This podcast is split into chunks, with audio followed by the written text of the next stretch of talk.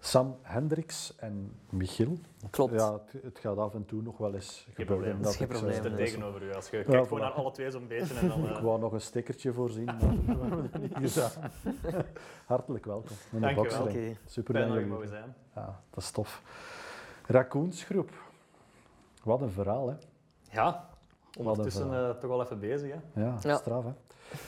Waar is het voor jullie begonnen? Want eh, als ik, het, als ik het goed begrijp, jullie zijn eerst en vooral nog niet zo heel lang van school af. Hè? We gaan daar beginnen. Ik vind dat een goed begin. Ah wel, dat is goed, want eigenlijk, we kunnen eigenlijk heel ver teruggaan. Want Michiel en ik kennen elkaar al, eh, we zijn we verjaren volgende, binnen een paar weken. En we kennen elkaar ook al 28 jaar. Dus we zijn ook eh, één straat verder van elkaar opgegroeid. Samen kleuterschool, lagere school, hoger, eh, hogere studies enzovoort. We zeggen eigenlijk altijd, we zijn samen gedoopt. En mensen denken, ah ja, bij de studentenkring. Nee, nee, nee, nee, nee. Als, als baby Als, in ja. de kerk door de pastoor gedoopt. Dat Zo effectief, ja. Dus dat is, eh, Dus ja. dat is het voordeel. We kennen elkaar al wel best lang. Ja, voilà. Het is bijna broers. Hè? Ja, dat scheelt niet veel, ja. buiten de looks. Hè. Je kunt de ene al wat meer tegenvallen dan een andere. maar- Nee. Ja, dus we, eh, en dan uiteindelijk, eh ja, Michiel en ik hebben altijd veel bezig geweest met ideeën bedenken, daar proberen hè, een bedrijf rond op te starten. Dat we in het, eh, in het middelbaar, we hadden wel eens een online game gemaakt, eh, waar we dan ook centen voor vroegen voor eh, dat spelers muntjes konden kopen enzovoort. En dan uiteindelijk is het dan zo verder eh, doorgegroeid. En dan hebben we eerst nog Scola gehad. Kun je Yes. misschien ook wel toelichten? ja, Scola was eigenlijk ons eerste echte bedrijf. Hè. Dus Ja. eh, inderdaad, lagere middelbare school, hier en daar wat spelletjes gemaakt en op de speelplaats wat online credits proberen te verkopen, maar eh, onofficieel uiteraard.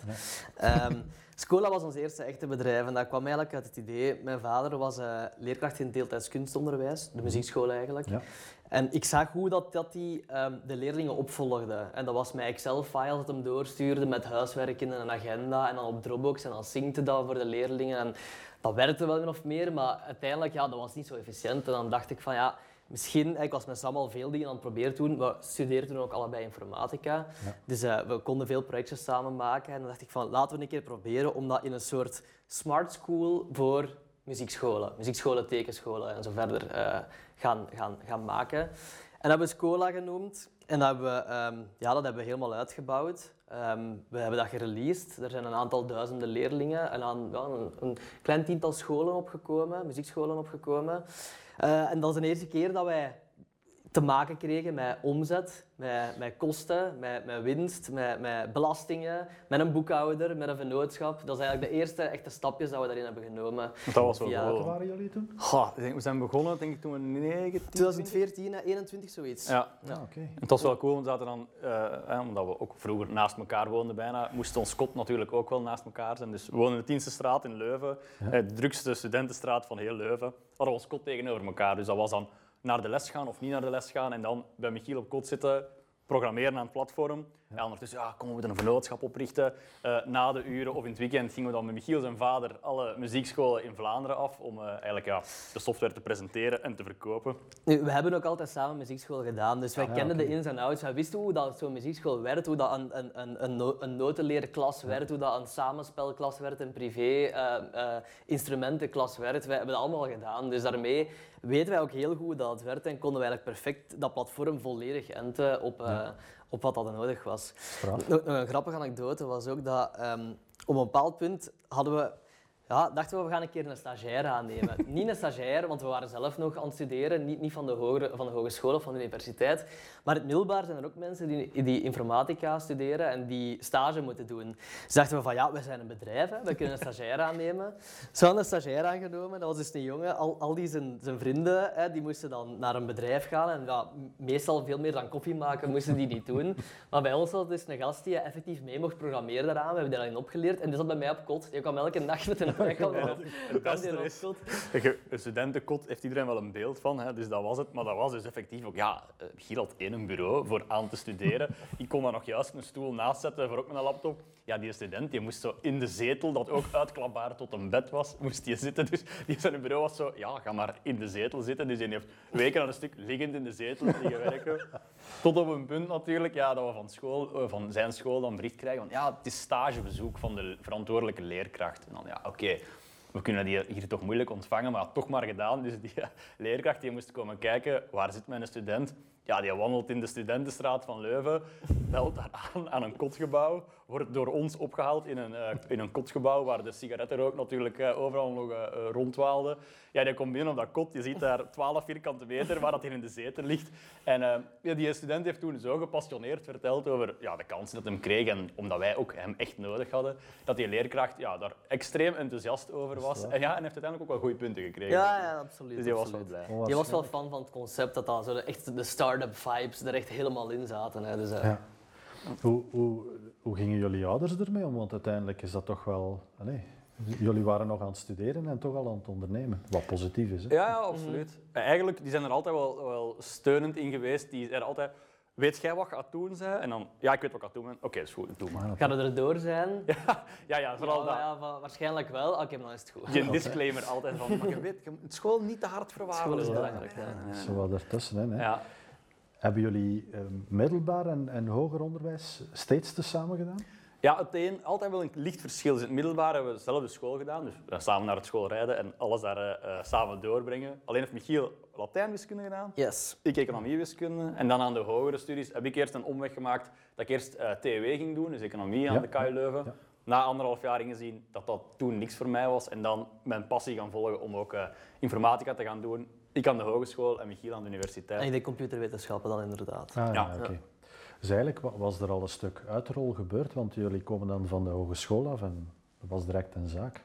Ja, want we waren dan begonnen met school en dan hebben we dan eh, hè, van ons 21 jaar tot ons, ik zal zeggen, 223. Ja, zoiets van. Ja. Alleen, ja, het, die- het technisch was dat fantastisch. Hè. We hadden ook denk ik, een paar duizendtal, eh, ik denk dat we een klein 10.000 betalende gebruikers hadden.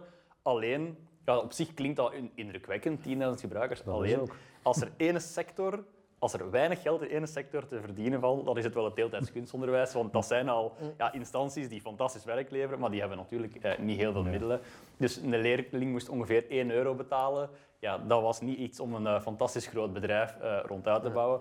Maar we vonden dat wel zonde, want we hadden daar veel tijd in gestoken en dat, was, dat werd ook veel gebruikt. Dus hebben we uiteindelijk eh, wel leerkrachten eigenlijk, of mensen die eigenlijk verantwoordelijk waren voor de IT van een bepaalde deeltijds kunstonderwijsgroep, hebben het dan eigenlijk overgekocht van ons.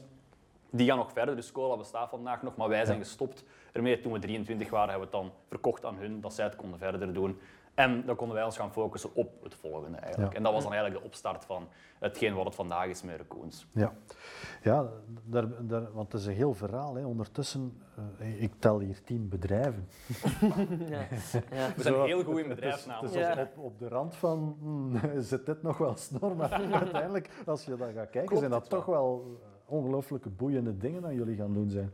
Ja. Zijn- Dus eh, jullie eindigen jullie hoge studies. Ja, Wat doe je dan? Voilà, we eindigden ze bijna eigenlijk. Want ik, eh, ik deed eh, toegepaste informatica, dus aan de hogeschool. Dus een hogeschool eindigt meestal met een stage. Ehm, dus dat duurt ongeveer zes maanden dat je ongeveer een stage moet gaan doen, een half schooljaar.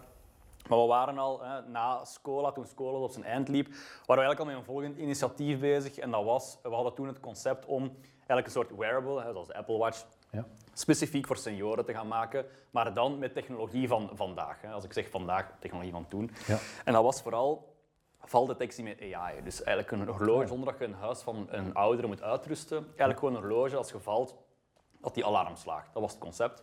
Ja, Michiel deed een master in AI. Eh, ik kon alle rest bouwen van het hele Internet of Things gebeuren enzovoort. Waar we daar eigenlijk zelf aan begonnen, ook extreem gepassioneerd door geraakt. Maar ik moest dan een stage gaan doen. En in principe, als toegepast informaticus, ja, moet je stage gaan doen. Gaat je ergens als ontwikkelaar aan de slag in een bedrijf, Ja. moet je daar meedraaien. Maar ik had daar totaal geen zin in, want ik wist sowieso al, samen met Michiel, wij gaan iets ondernemen, we, gaan, we willen een eigen bedrijf, we willen niet voor iemand gaan werken, om Ja. zo te stellen. En dan uiteindelijk, via via, er ook aan wat programmeerwedstrijden mee te doen, eh, iemand leren kennen van de Kronosgroep.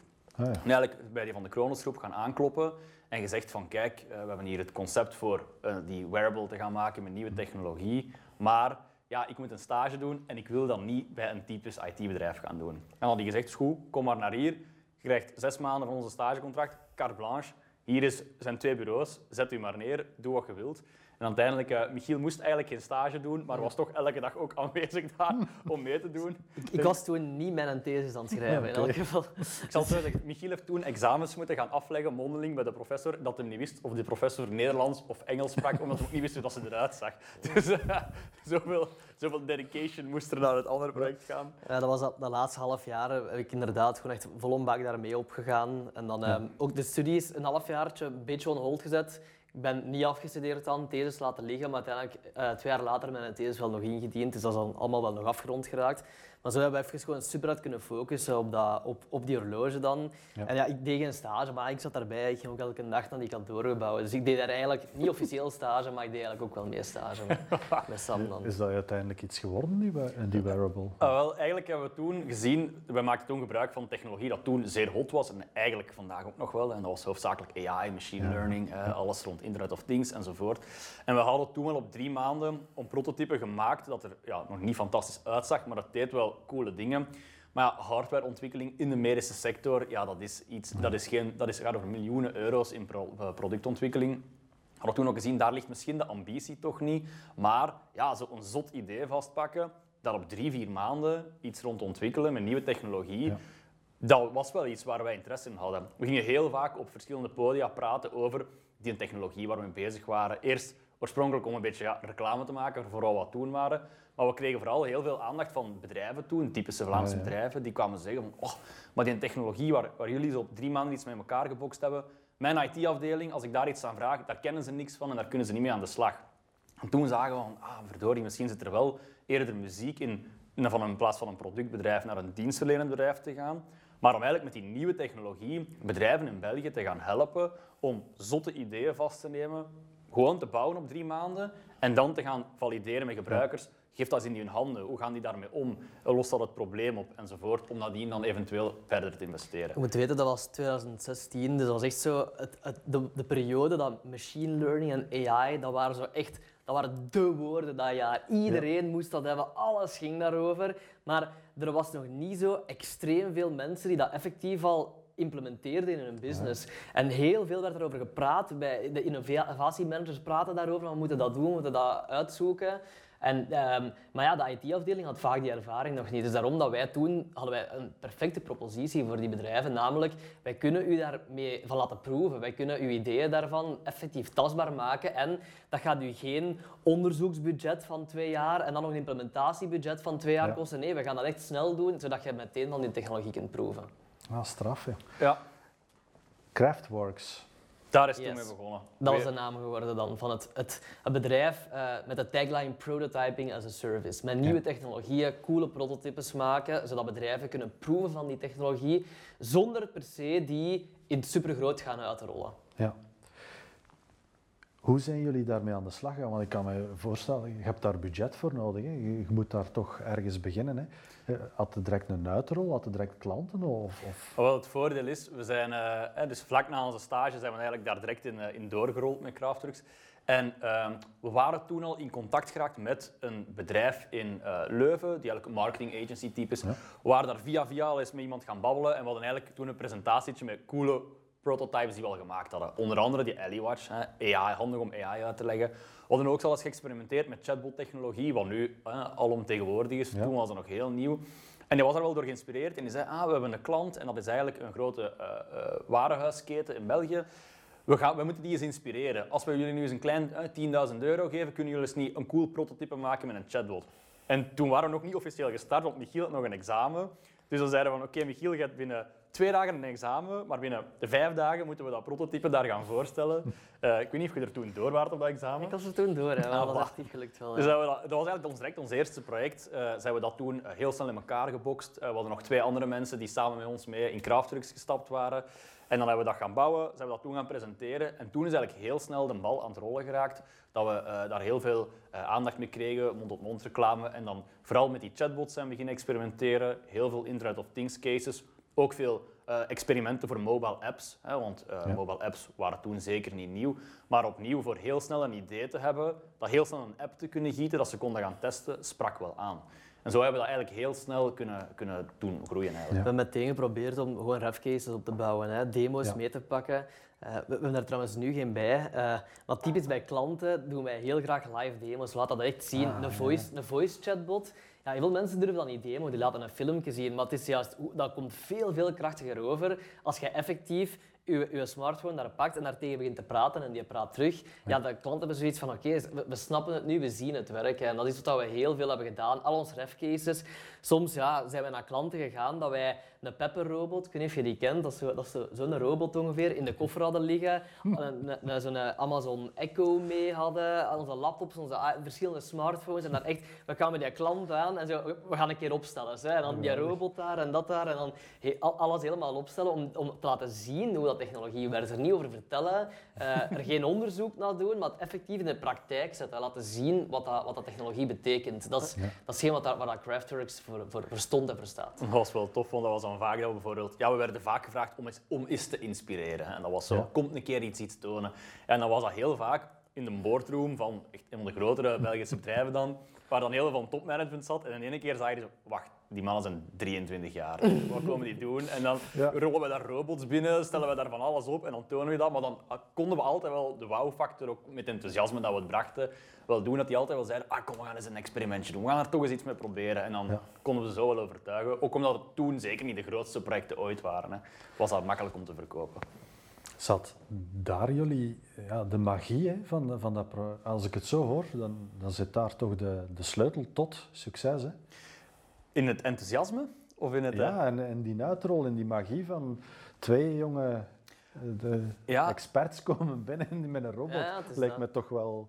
Ik denk nog altijd dat, dat dat hetgeen is dat, waar we vandaag het ook nog steeds heel veel van moeten hebben, is gewoon wij en heel ons team zijn oprecht enorm gepassioneerd in die technologie, in die oplossingen. En Ja. het enthousiasme dat wij daar dan brengen, dat is niet gefaked. Dat is, wij, als een klant met een concept komt om met AI of chatbots of whatever iets te doen, zijn wij daar oprecht geïnteresseerd en enthousiast in. En dat, dat straalt zich ook wel af, denk ik of hoop ik.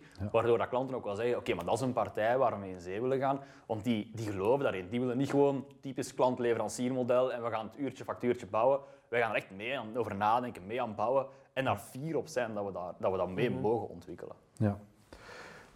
Rond 2016, eh, twee jaar later, zitten jullie al met vier bedrijven. Hè? Ja, Ja, het punt is natuurlijk, ehm, we waren binnen Craftworks heel veel aan het doen. Prototyping as a service wil zeggen dat je een heel, breed, een heel brede waaier aan technologieën gaat, gaat, gaat eh, gaan implementeren bij klanten, zoals chatbots, eh, AI-projecten, machine learning-projecten, mobiele apps. Eh. Cloud was toen ook nog heel hip, hè. alles was ook Ja. nog cloud, hè, dus daar, daar waren we ook veel mee bezig. Dus ehm, na een tijd worden die technologieën natuurlijk matuurder. Als je nu zegt dat eh, cloud innovatief is, ja, oké, hè, dat is, dat is, eh, dat is, dat is heel, heel common nu geworden, het hele cloud-verhaal. Dus eh, chatbots trouwens ook, AI en machine learning trouwens ook. Dus wat zien we? Eigenlijk die technologieën die pasten niet per se meer perfect binnen heel dat Craftworks prototyping-verhaal. Ja. Eh, omdat na een tijd, we hadden het eerste jaar hè, zoveel chatbots gebouwd in een prototypefase. Na een tijd begon een klant wel te vragen van oké, we snappen het nu, we gaan het een keer gaan uitrollen. En dan past dat binnen Craftworks? Ja, we willen dat eigenlijk wel graag doen, want we zien wel dat de technologie er klaar voor is. Maar ja, past dat binnen heel dat verhaal? Misschien niet echt, want hè, die brand staat echt wel voor prototyping, voor snel Ja, ja. kleine projecten, proof of concepts op te zetten. Dus het was gewoon het idee van oké, dan gaan we nieuwe brands moeten opstellen. En dan hebben we eigenlijk daar bijvoorbeeld voor het AI-gedeelte hebben we daar Brainjar uitgehaald. Voor het chatbots-gedeelte hebben we daar Oswald uitgehaald. En voor het meer eh, ja, mobiele apps, websites, eh, ehm, eh, Java, JavaScript-achtige technologieën hebben we daar Wheelhouse uitgehaald. En uiteindelijk zijn we dus met vier bedrijven ehm, ehm, opnieuw de markt opgegaan, namelijk Craftworks, Wheelhouse, Brainjar en Oswald. En dan hebben we gezegd van oké, maar we willen dat toch nog als één geheel in de markt gaan presenteren. Dus hebben we er nog een vijfde bij gezet die daar eigenlijk boven staat en dat is Raccoons. Oké. Dus Raccoons kun je eigenlijk zien als een, als een, als een digitaal agency. Wij focussen op nieuwe technologieën, innovatieve technologieën. Eh, wij, wij staan zo ook in de markt, wij staan daar, daarvoor bekend. Maar achterliggend, en onze klanten weten dat soms, niet altijd, achterliggend zijn wij gestructureerd op een manier dat er eigenlijk verschillende bedrijven achter zitten die allemaal hun eigen team hebben en hun eigen experts hebben. Wat dat eigenlijk wel een, een grote differentiator is, er zijn agencies die bijvoorbeeld op hun website zeggen, hè, wij doen AI. En ehm, soms als je daar effectief naar gaat kijken, van ja, wat doen die nu eigenlijk? Ja, heel veel referenties in AI hebben, die, die hebben geen volledig AI-team. Dat is iemand, iemand die er al eens naar gekeken heeft en daar een beetje een achtergrond in heeft, maar vaak is dat niet meer dan dat. Waarin dat wij kunnen zeggen van, wij hebben een volledig team, een volledig bedrijf zelfs. Het is niet gewoon een team binnen ons bedrijf, het is een volledig apart bedrijf dat volledig gefocust is op artificial intelligence en machine learning, dat er volledig expert in is, dat die hebben hun eigen PNL en alles dat daar rond zit, waardoor dat we echt kunnen zeggen van ja, wij doen echt AI. Dat je kunt het, kunt het zien, het is een apart bedrijf binnen onze organisatie. Straf, indrukwekkend. Hoe snel waren jullie op zoek naar jullie eerste medewerkers? Want eh, Echt snel. Ik kan, kan me wel voorstellen. Dat is wel een grappig verhaal. Dan, we, zijn, we, zijn nog, we hebben nog twee anderen bij betrokken, oorspronkelijk bij Kraftwerk, dus we waren met vier gestart. Maar ja, vanaf dag één hadden Michiel en ik, ja, we, moesten een beetje het commercieel ook op ons nemen, want iemand moest natuurlijk ook wel naar klanten gaan. Dus al snel konden wij niet echt meer mee ontwikkelen, omdat er geen tijd voor was.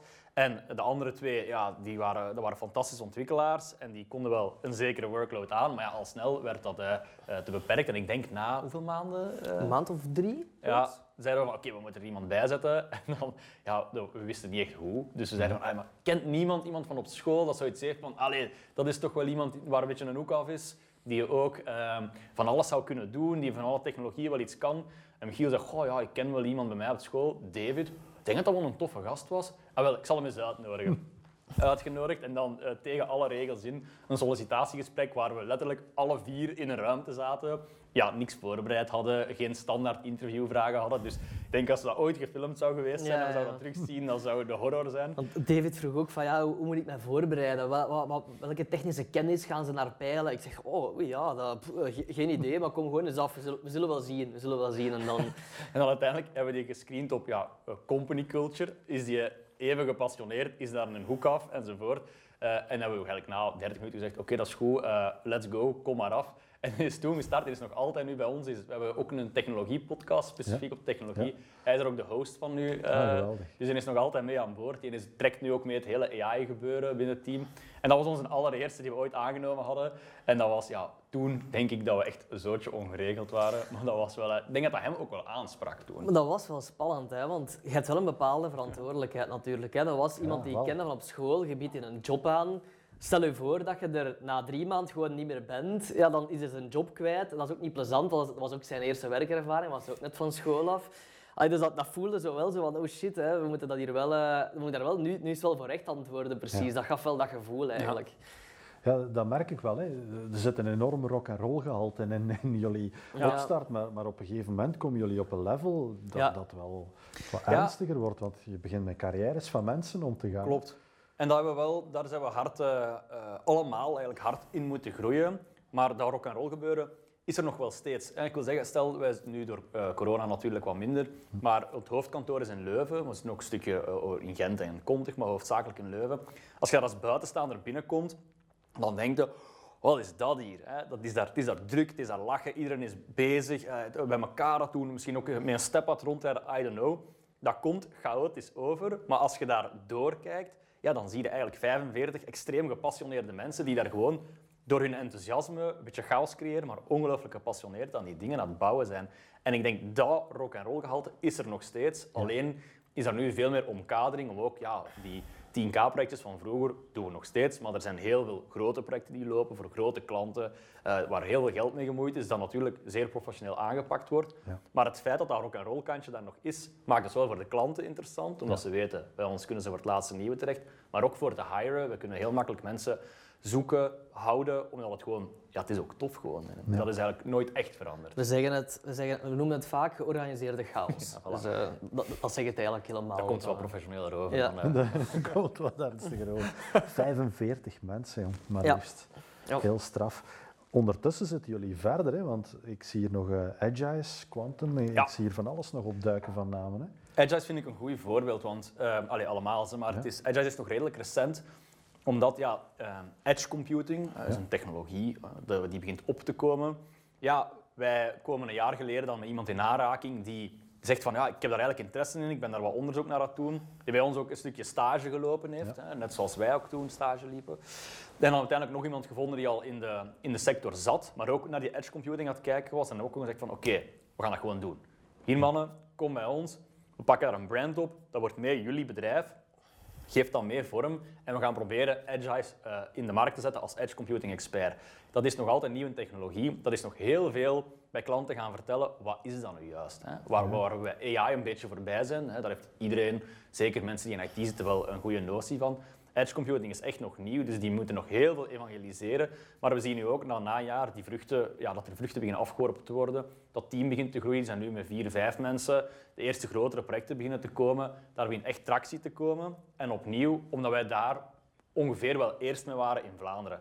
En dat proberen we dan te doen en hopelijk gaan die binnenkort dan met 10, 20 zijn en hetzelfde verhaal gaan doen. Ja. We kunnen eigenlijk altijd hetzelfde verhaaltje opnieuw vertellen. Hè. Het, is, het, was chatbots en AI was in 2016. Nu, eh, vorig jaar was dan edge computing, wat dan ineens heel nieuw was. Het nieuwe waar we nu naar aan het kijken zijn is solid technologie. Ik weet niet of dat, of dat bekend is. Um, dat is eigenlijk een, een... Ik ga het proberen heel kort uit te leggen. Dat is een technologie ontwikkeld door Tim Berners-Lee, die ook credit krijgt als uitvinder van het internet eigenlijk. Die heeft ah, de protocols en zo. Daar, daar heeft wel wat op zijn palmarès staan. Hè? Ja, heeft wel op zijn palmarès staan. En eigenlijk wat dat die willen doen is, die willen elke persoon een eigen datakluis geven. En alle services die jij online gebruikt, die gaan eigenlijk lezen en schrijven uit dezelfde datakluis. Dus het idee zou zijn in een solid wereld um, dat jij dus niet meer overal opnieuw dezelfde data moet ingeven en dat jij ook je data niet moet afgeven, maar dat jij zelf ownership houdt daarover. Is iets wat dat nu aan het opkomen is. Hè? Uh, Jan Jan Bon is er met de Vlaamse overheid hard naar aan het kijken. Mm -hmm. Is iets waar we nu heel hard op aan het inzetten zijn, omdat we voelen ook weer iets van ja, het is hetzelfde verhaal. Dan moeten we nu weer bij klanten gaan zeggen, wat is het? Wat, wat is het nut ervan? Wat kunnen we ermee doen? Maar in de hoop van daar hè, binnen zoveel maanden, jaren misschien, daar effectief grote projecten mee te kunnen doen. Net zoals we dat met die andere technologieën hebben gedaan. Hoe, hoe zit het met al die bedrijven? Werken jullie alleen in, in België of werken jullie daar buiten ook al? Voorlopig hoofdzakelijk uh, in België wel. er zijn uh, al wel plannen geweest in het verleden ook om een stukje eens naar Nederland te gaan. Maar we hebben nu eigenlijk voor ons de beslissing gemaakt, we gaan beginnen met België groot te maken. En dat we daar uh, bedrijven hebben die ook individueel groot genoeg zijn om in die end de grens over te steken. Er zijn nu nog niet concrete plannen voor, maar het zit er wel aan te komen dat we binnenkort wel de grens waarschijnlijk wel eens zullen oversteken dan, om daar ook uh, uh, ja, eigenlijk onze offering naar klanten te gaan brengen. Voorlopig is het hoofdzakelijk België. Naar die klanten toe, hoe vermarkten jullie jullie zelf? Sturen jullie dan info rond? Want ik kan me voorstellen, ja. zeker nu in covid-periode, dat er niet met twee valiezen binnenkomt en zegt van hoi mannen, ik ben. Ja, we krijgen eigenlijk... Um, we proberen heel veel um, gerichte marketing te doen. Hè. Bijvoorbeeld die podcast dat wij doen, hè, dat is volledig gratis. En wij eh, promoten ons daar schaamteloos niet onze diensten in. Opnieuw, een beetje zoals dit, gratis informatiewinning voor bedrijven. Maar opnieuw creëren een beetje top of mind zijn. We schrijven bijvoorbeeld veel whitepapers over de toekomst van voice marketing bijvoorbeeld. En zo krijgen we eigenlijk heel veel inbound leads binnen. Ah, okay. um, en pre-corona waar dat op beurzen gaan staan, hè, kaartjes ja. gaan uit. Met die robot, wij, wij, wij heel, ons, heel ons hebben en houden. Ja, voilà, met een bus. Een, hè. een boot opstellen aan een, aan een, aan een standje en, uh, en daar ja, coole dingen laten zien op beurzen. Uh, gaan spreken ook heel ja. veel, hebben wij heel veel gedaan. Uiteraard, dat ligt nu een jaartje stil, maar het begint terug te komen eindelijk. Ja. Ik denk dat we in april alleen uh, of in maart, april, dat er terug heel veel studenten-events zijn, grotendeels virtueel. Dus terug in wat panelgesprekken. Dus het begint wel terug ja, wat okay. op te komen in nieuwe formats natuurlijk. Ja. ja. Het is zo, helemaal in het begin van corona was het zo, iedereen deed een webinar. Er waren 100 miljard webinars ineens in april en in mei. We hebben er ook toen een paar gedaan. Maar je merkte ook dat de interesse die zakte elke week en elke week omdat er gewoon zoveel waren. En nu zien we wel dat zo die virtuele events beter worden aangepakt dan de klassieke webinar van ja. iemand die in zijn slaapkamer zit met zijn webcam op en gewoon iets vertelt en terug gedaan. Dat is wat professioneler. Dus dat zien we nu ook inderdaad bij die studenten-events, dat we zo, zo van die toffere, um, beter uitgewerkte virtuele events toch kunnen ja. doen. We hebben ook wel geluk dat we veel mond, goede mond-tot-mond reclame hebben. Bijvoorbeeld uh, Partena Ziekenfonds. Wij ja. hebben uh, een chatbot die eigenlijk heel hun klantendienst als first line support dient. Uh, maar ja. is daar heel enthousiast over, de klanten ook, omdat ze heel snel geholpen worden.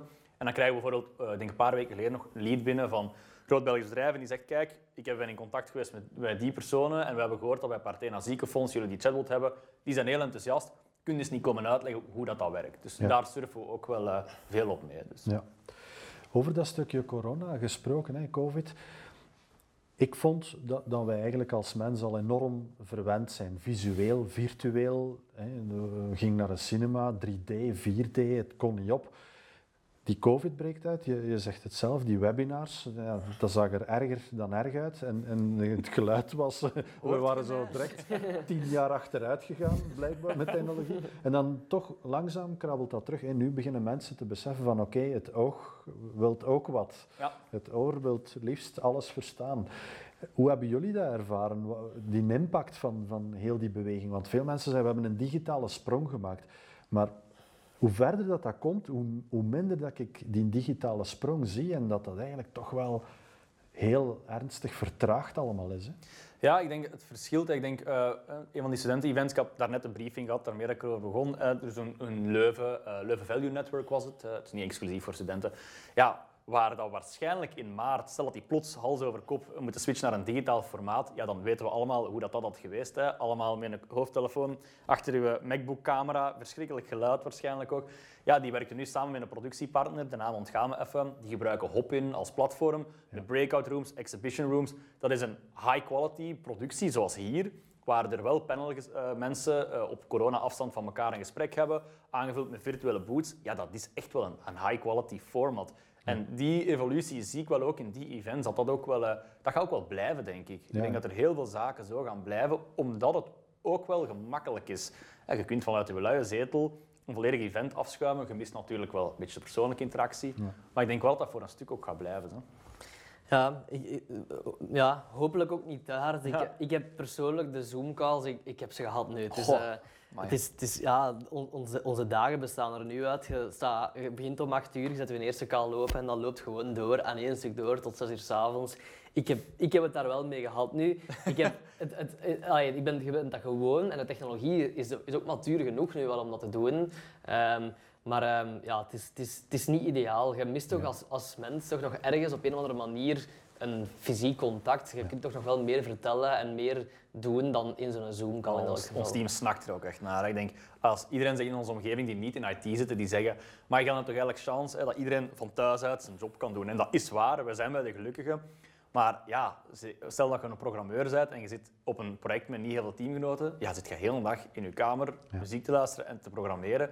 Die snakken naar terug op kantoor zijn enzovoort. Hè. Sommige mensen moeten van Genk naar Leuven komen, waar eh, heel veel file is. Ja. Eh, en die zeggen van, oh, ik, zou er gewoon, ik zou zo graag nog eens in die file staan om naar kantoor te gaan, in die sfeer te zitten en mensen te zien en ermee te werken. Maar voor ons ook, hè, een klantenbezoek, dat is, dat is een happening. Hè. Je rijdt naar daar, even in de file, even een beetje radio luisteren, ontspannen, een keer voorbereiden over wat gaat dat, eh, in je hoofd daar zo wat, dat gesprek al wat voorbereiden, gaan parkeren, daar aanmelden. Dat is, een, dat is een heel ding waar dat je in een flow zit, die je helemaal gewoon bent. Nu is een klantenmeeting is van, oh shit, ik ben één minuut te laat, ik moet snel met een Zoom-call openzetten. En, en dan staat open, ah ja, juist, en dan moet je heel in die context geraken. Dat, dat, dat mist je allemaal wel echt heel hard, vind Ja. ik persoonlijk wel, ja. Ja, eh, als ik het zo be- bekijk, en we zitten nu een jaar verder, en je, je kijkt terug, is één gigantische experimentele fase die... Voor iedereen, hè. Ja, hè. Mhm. alles. Hè. Eh, Jullie zijn nu jonger in dat stuk. We hebben hier heel wat mensen gehad die zeggen, ja, het is een slingerbeweging. De ene zegt, ja, het, het gaat terug naar, naar oud, ik geloof dat wel. Deels, denk ik. Ja, hoe zien jullie dat? Ik denk deels in ons hoofd hebben wij... Stel nu dat we echt... eh allee, corona is van de baan. Utopie, het is eh, veel, volledig weg. Thuiswerk gaat er denk ik overal in blijven. Hè. Je ziet het alleen al in, de, de, in Brussel, de torens die één voor één gesloten worden, omdat kantoorruimtes anders ingericht gaan worden. Maar ik denk dat ons team wel een heel aantal dagen per week nog wel naar kantoor zal willen komen voor die interactie. En misschien ook een beetje daarnaar plannen. Hè. Meetings waar er gebrainstormd wordt of whatever, dat doen we op kantoor. Administratie en even gefocust werken, dat doe ik twee dagen van thuis. Ja. Dat gaat erin blijven, denk ik. Ja. Hebben jullie, hoe hebben jullie dat zelf ondervonden, hè, die covid-periode? Want dat was toch wel een enge, hè, als dat begon. Oh, ja. En Zeker in, ju- in jullie geval, je zit er met 45 mensen. Ja. Is er een, een, mier, een mierennest bijna en en- dan ineens stopt dat. En dat begint zo in februari met zo mopjes die erover gemaakt worden. En dan zo, en wie gaat de eerste zijn? Of zo, van van die onnozel mopjes zo. En dan uiteindelijk zo, ja, dan, eh, ja, dat was dan deze periode, jaren geleden. Hè, zo van, oh, het is hier iets serieuzer dan we initieel dachten. En dan is dat inderdaad wel iedereen even bijeenroepen en zeggen van, mannen, het ziet er naar uit dat we hier niet gewoon gaan kunnen blijven zitten, gelijk we het altijd doen.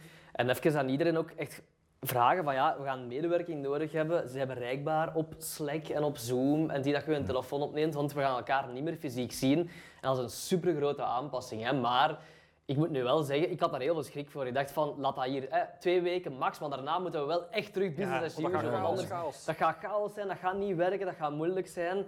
Eigenlijk was dat na die twee weken, waren we er eigenlijk al helemaal in. En, en toen wisten we ook al hè, dat het veel langer ging duren. En toen, toen had ik er wel al veel meer, ehm, veel meer vertrouwen in dat dat effectief ging lukken ook. Ik denk intern hadden we het geluk dat we natuurlijk, ja, we zijn een jong bedrijf, jonge mensen, hippe, technolo- eh, hippe tools en whatever. Dus Ja. qua tooling en zo kon eigenlijk iedereen perfect zijn job blijven doen. Ik denk, ja, de twee pijnlijke punten waren natuurlijk ja, in maart klanten die zeggen, oké, wacht, we hebben hier 50% technische werkloosheid, alle hens aan dek. We gaan dit project even Ja. naar de zomer schuiven, want tegen dan is alles terug in orde. Hè. Eh, dus daar hadden we in maart even wel wat last van. Zo aan de ene kant van, oh, hier wordt wel heel veel naar achter geschoven.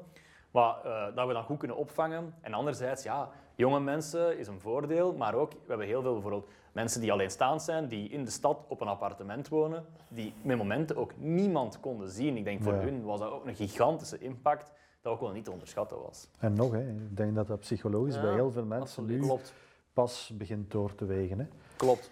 Ja, en het zijn ook team-events. Hè. We- vinden dat super tof om af en toe met heel team eens iets te doen. Dat is altijd een enorm leuke sfeer. Ja, nu, we hebben er een paar gedaan, virtueel. We hebben een keer een quiz gedaan, hè, gelijk iedereen een keer een quiz heeft gedaan. We hebben een keer eh, wel tof een, een Nederlands bedrijf ingehuurd om, om echt een heel team-event virtueel in te richten voor ons. Een soort van Olympische Spelen, virtueel was dat Remote eigenlijk. cocktail workshops. Remote cocktail workshops hebben we ook gedaan, zodat iedereen aan zijn bureau cocktails aan het maken was. Dus Ja, het, allee, het gaat wel, maar elke keer dat je dat doet, heb je toch zoiets van hoe stom eigenlijk dat we het zo moeten doen. Hè. Ja. En vooral mensen die opgestart zijn. We hebben sinds kort een nieuwe eh, business development manager die een paar maanden nu bij ons werkt. Ja, en eh, die werkt al twee maanden ons. We horen die dagelijks, dagelijks met Zoom-calls. En ik denk vorige week, voor het eerst dat we eens op kantoor afspraken en dat we nog op voorhand naar elkaar sturen om, zeg, hoe groot ben jij eigenlijk? ik heb geen idee hoe groot jij. Maar wat moet ik mij verwachten als jij voor mij staat? En we zagen elkaar en zo van, maar dat onderste deel van je lichaam heb ik nog nooit gezien. Dat is een eh, heel een- rare Hij ervaring. was nog heel groot. hoor. Hij was ook heel groot. Dat was van, ah, maar dat zie je er niet Een blind date. eh. Ja, voilà, ja, zo is het eigenlijk. wel. ja, ja. Ja, of ik denk voor mensen die opgestart zijn in, eh, in corona, zouden we er heel wat gehad. Ik denk niet dat dat eh, ideaal geweest is, maar ja. Post-covid nog wel wat verrassingen gaan opduiken van mensen die terugkomen. Of, oh, ja. Hoe- je, je haalde het er net even aan. Hè. Als ik het zo hoor, een, een, zo'n covid-crisis, economisch had dat enorme gevolgen. Hè. Innovatie, mensen Ja. stellen dat uit, want ze waren al blij dat ze mensen aan boord kunnen Ja. houden. Hoe groot was die impact bij jullie? Eigenlijk in maart, in maart was het even van, oké wacht, dit kan echt problematisch zijn. Maar dan als we eigenlijk kijken hoe dat het wat vorderde, is dat eigenlijk heel goed opgevangen geweest. Natuurlijk, de plannen die we hadden voor 2020, die zijn natuurlijk zeker niet gehaald. Maar we hebben wel netjes de kop boven water kunnen houden. En ook de tweede lockdown, eigenlijk daar geen last van ondervonden. Nee. We zagen, elk bedrijf in België was er ook in één keer, oké, we gaan het verlengen en het is zo. Maar eh, qua business had dat eigenlijk geen impact meer toen. Het was, eh, het was paniek in het begin. Hè. Echt, dat over heel de wereld. Je merkte dat gewoon, dat iedereen in paniek was. Dat niemand, niks opstarten, geen geld uitgeven. Zorgen dat we mensen aan de bak kunnen houden, inderdaad. En dat was die eerste vier weken was dat nog. Maar daarna, eens dat, je door hebt van het gaat hier iets, iets langer zijn dan zomaar een maandje, ja, dan, eh, dan, ja, zeggen mensen ook van ja, we kunnen het ook niet oneindig blijven uitstellen. En dan merkte wel dat alles zo terug gewoon rustig terug opgestart werd. En dan werden we gewaarschuwd van ja, maar ja, de tweede golf, dan, dan gaan we pas voelen we wat dat crisis Ja, is. ja, ja. Maar eigenlijk nee, want die tweede golf is er gekomen en alles is eigenlijk gewoon min of meer doorgelopen zoals het in de zomer eigenlijk aan het lopen was. Ja. Dus in een, in een covid-tijdperk, ja, zo, zoals het altijd gelopen was. Zo.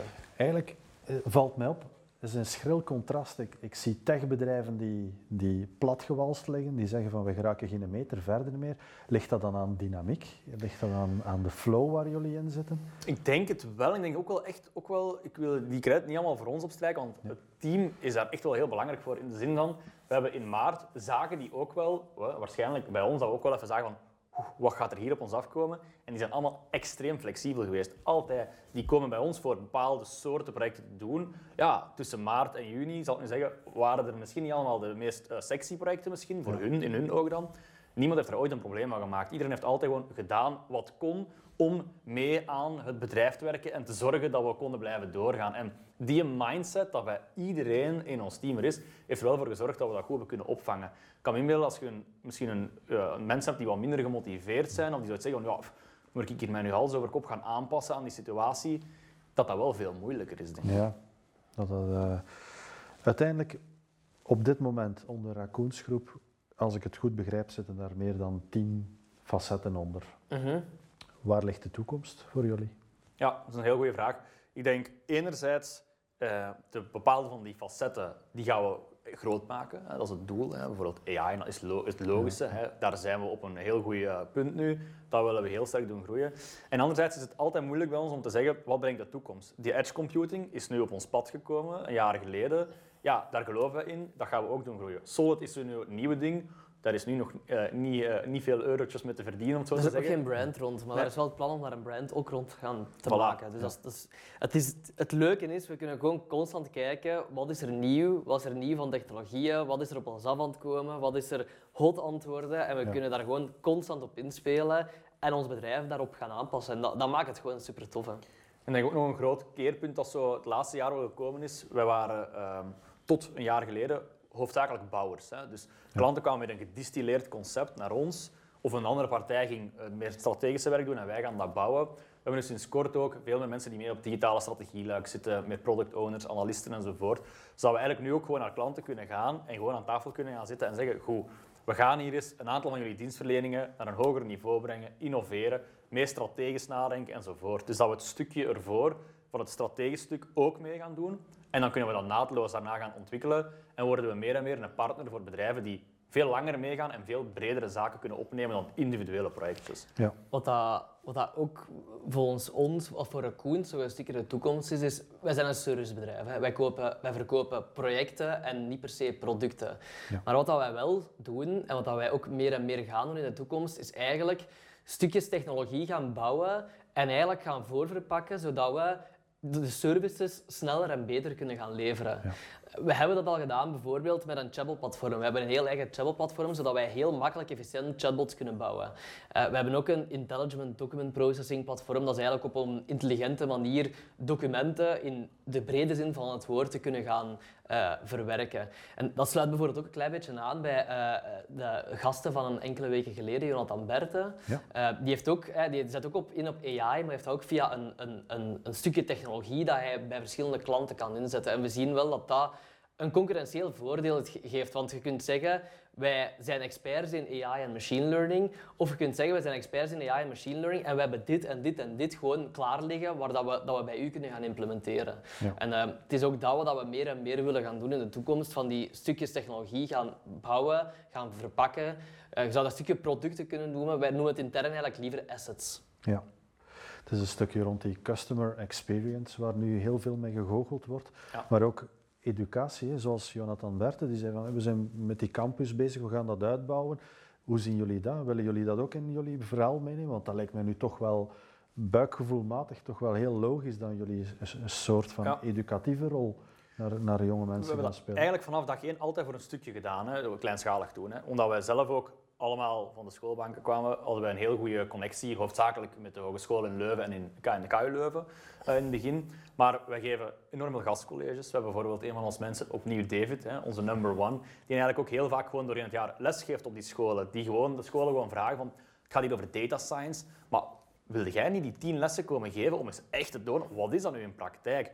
En dan zien we ook wel met mensen die niet per se interesse hebben in technologie, die in één keer wel die informatie ook krijgen, die zoiets hebben van wauw, maar misschien als het zo gebracht wordt en als ik hoor hoe dat er aan toe gaat, is dat misschien wel iets voor mij. Dus die gastcolleges, stagiairs, we hebben enorm veel stagiairs ook uh, mm -hmm. elk jaar. Dat zijn wel zaken waar we proberen hard aan bij te dragen om ja, ook wel studenten daar warm voor te maken, te tonen wat er echt leeft. En eventueel ooit ook aan te nemen. Dan, hè. Dat is ook wel uh, het doel dan. Yep, absoluut. Als ik het zo allemaal hoor, binnen een paar jaar KBC daar weg in Leuven. Op dat, dan maken jullie zo'n Apple-gebouw, hè? Ja, ja, Raccoons. Dat zou ideaal jullie zijn. daarover, hè? Voilà. Mag ik dan eens uh, langskomen? Dan, worden, dan ben je de eerste dan ook langskomen. Super. Nog even naar die jongeren. Hè. Ja. Um, is het effectief zo gemakkelijk als ik het hoor van school komen en beginnen ondernemen? Mocht ik nu 20 jaar zijn en ik hoor dit, dan zou ik zeggen van, bon, ik ga morgen mijn btw-nummer aanhalen en ik, uh, ik begin eraan. Ik denk dat er echt hard van afhangt. Hè. Want ik denk, uh, Raccoons is nu, hè, of zal omschrijven als een beginnend succesverhaal, hè, want de ambities liggen hoger. Maar ja, in principe daarvoor hebben wij ook Scola gedaan, wat op, op zich ook wel uh, succesvol was. Maar dat had bijvoorbeeld lang niet succesvol genoeg geweest om een bedrijf rond te maken. Dus daarnaast hebben we die Ellie Watch gedaan, wat in principe ook een, een, een, een project is dat niet echt van de grond is geraakt. Dus er zijn wel wat initiatieven aan vooraf gegaan die misschien niet zo succesvol waren om te komen tot hetgeen dat we nu aan het doen zijn. Ja. Ik denk ook, het is, maar als je het nooit gaat doen, ja, dan, dan ga je het ook nooit weten. Plus, en altijd als ik voor studenten moet praten, vertel ik dat altijd graag van de studententijd dat je in het hoger onderwijs zit, die drie tot vijf jaar of langer voor sommigen, ja. dat is, vind ik, de perfecte tijd om dat te doen. Je hebt op dat moment letterlijk niks te verliezen. De meesten hebben geen gezin, hebben geen verantwoording af te leggen, hebben vaak ook uh, tijd of flexibel tijd, ik zal het zo zeggen. Je kunt nu zelfs niet uitgaan. Dus, uh... Ze kunnen niet op café gaan, ze hebben alle tijd van de wereld. Dat vind ik ja, fantastisch om te zien, om tijdens die tijd daarmee te experimenteren. Je kunt ontdekken wat we gaan doen. Hè. We hadden alle twee nul technologieervaring voor ons 18. Hè. We hadden wel zo al eens een beetje geëxperimenteerd, maar we deden geen technische opleiding. We zijn eerst een economie gaan doen, om eigenlijk gaandeweg door die initiatieven Michiel te doen, te ontdekken van shit, technologie is eigenlijk wel iets wat me echt interesseert. En daar zo ingerold en dan zo wat start-upjes geprobeerd enzovoort. Dus door dat gewoon te doen, gaat het er geraken, denk ik. Wat is de jongste werknemer en de oudste werknemer in jullie bedrijf? Ah, wel, de nieuwe business developer is de oudste. En ik ga hem niet schofferen, maar ik ga zeggen dat hij 50 is. Ja, dat is oké, denk ik. Ja. En um, de jongste is volgens mij zijn, uh, uit 1997, dus dat is dan nu 24, 24 ja. 3, 24 denk ik. Ja. Dus dat is een groot verschil toch zo een, een, een breed iets. Hè? Want... Het is breder dat gaan nu. Ik denk, een jaar geleden was de gemiddelde leeftijd, denk ik, want het is berekend. Was dat allemaal 25. Het was hier in 25 precies, maar dan uiteindelijk zo begint je wel wat, een beetje maturiteit aannemen, die mensen wat er, erbij aantrekken. En ook terug wat extra echt starters van 1, 21, hè, de mensen die, die drie jaar gestudeerd hebben, die er ook bij aannemen. En zo krijg je wel die, uh, die balans tussen die twee. Ik vind het wel geweldig. Zetten jullie dan op een dag zo op bureau van, we moeten in een keer van 50 gaan want... ja, eigenlijk niet. ik weet niet hoe het tot stand gekomen is. Maar nee, dat, dat, is wel zo van, oké, we, we, missen op dat punt missen we effectief ervaring. Oké, dus dan moeten we iemand zoeken die misschien daar wat meer ervaring mee heeft. En dan, dan Specifiek op zoek gaan naar een 50-plusser. ja, zo. Ja, ja, van de Maar het is nu wel, ik denk wel, wat iedereen hetzelfde heeft, of dan nu iemand die 50 plus is of iemand die 21 jaar is, die hebben allemaal... Dat enthousiasme is bij iedereen exact hetzelfde. En dat, dan merk ik dat dat bij leeftijd echt niet uitmaakt. En ik denk dat dat ook iemand die een beetje uh, op het einde van zijn carrière is en wat wilt uitrollen, ja, die zou bij ons zot worden na een week. Uh, door, ook door de chaos en het enthousiasme enzovoort. Maar ik merk nu bij Barton, die ja. business developer, ja, die ademt mee dat enthousiasme uit. Die, is, die ziet ook allemaal jonge mensen die met van alles bezig zijn. En ik denk dat hij dat ook wel heel uitdagend vindt. Voor hem ook een, een grote leerschool voilà. uiteindelijk, denk ja, ik. voilà. Ik denk, we kunnen veel van elkaar leren. Hè. Hij heeft heel veel ervaring op business development. Uh, en wij kunnen hem heel veel van technologie leren. Dus dat is wel ja. een mooie win. Hoeveel mensen staan er wekelijks aan jullie deur te kloppen om het over te nemen? Uh, geen. geen? nee, ik denk, maar ik denk het doel is, ik denk niet dat we dat ooit zouden doen. Ik denk het doel is, we hebben nu voor ogen, de eerstvolgende stap is met 100 mensen. Ik denk daar willen we nu naartoe gaan. Maar dan zal het waarschijnlijk naar 200 mensen zijn. Ja, het is dat. Dan moeten we een nieuw doel verzinnen. Maar het, is, het, gaat, dat, is, dat is het volgende punt. Hè. En we willen daar eigenlijk al sneller geraken. 2020 heeft, heeft dat een klein beetje de rem daarop gezet in de groei. Maar laten we van 2021 toch proberen gebruik te maken om terug, terug wat stevig te groeien. En zo ja, echt te sprinten naar die 100 eigenlijk. Dat is, dat is nu het doel. Ja, straf, want als ik dat hoor, hè, jullie scheppen een enorme arbeidsgelegenheid, maar daarnaast ja, innovatie ten top, dan, dan zouden bijna denken dat er op termijn toch grote bedrijven naar jullie beginnen te lonken en te zeggen van die moeten we... Ik denk ook niet, want ik denk als het grote bedrijven zouden zijn die het zouden uh, omarmen, zou het misschien ook denk ik, een deel van de dynamiek wegnemen. Hè. Ik denk uh, het feit dat wij dat uh, van je spreken voor een grote bank en wij staan daar los van en wij kunnen hun als buitenstaander daarbij helpen, dat geeft een hele andere dynamiek, denk ik. dus ik denk dat we dat ook sowieso zo zouden behouden dan. Ja. En dan ik denk eerst naar de 100 springen en dan hopelijk dan nog eens een poging om de grens over te steken. Hè. Dat is nu even in de frigo gestoken, maar ik denk in een post-corona-tijdperk dat we dat toch nog graag eens terug zouden willen opnemen ook. Als ik jullie hier uh, zien zitten, dan heb ik constant het gevoel van hier gaan we nog van horen. Hè, van die twee. okay, Laten we hopen. Hè. Dat is fantastisch om te horen. Ja. Mag ik jullie van harte bedanken voor dit zeer fijne gesprek. Heel erg bedankt om ons hier in die fantastische setting... Uh... Ja. Ik hoop dat ik jullie tussenin een jaar terug kan vragen en kan oh, zeggen van mannen, Wat is er nu gebeurd? 300 mensen aangenomen. Cool. En nieuwe technologieën, hè. hopelijk op veel nieuwe Dat vooral, technologieën ingezet. Dat Ja, vooral, hè. Dat is, eh, dat is het doel. Jullie hebben er een fan bij. En hopelijk is ons. Apple-kantoor dan af hè. Dan mogen wij misschien met onze boxring eens voorzichtig verhuizen tot bij jullie en dan Fantastisch. op locatie eens komen. Met robots hierbij en Ja, eh, ja, drinken aanbrengen en zo. Top. Dat klinkt wel goed eigenlijk. Ja. Ja, absoluut. Hartelijk dank alleszins. Jullie daar bedankt. The Box Ring. Big on small talks.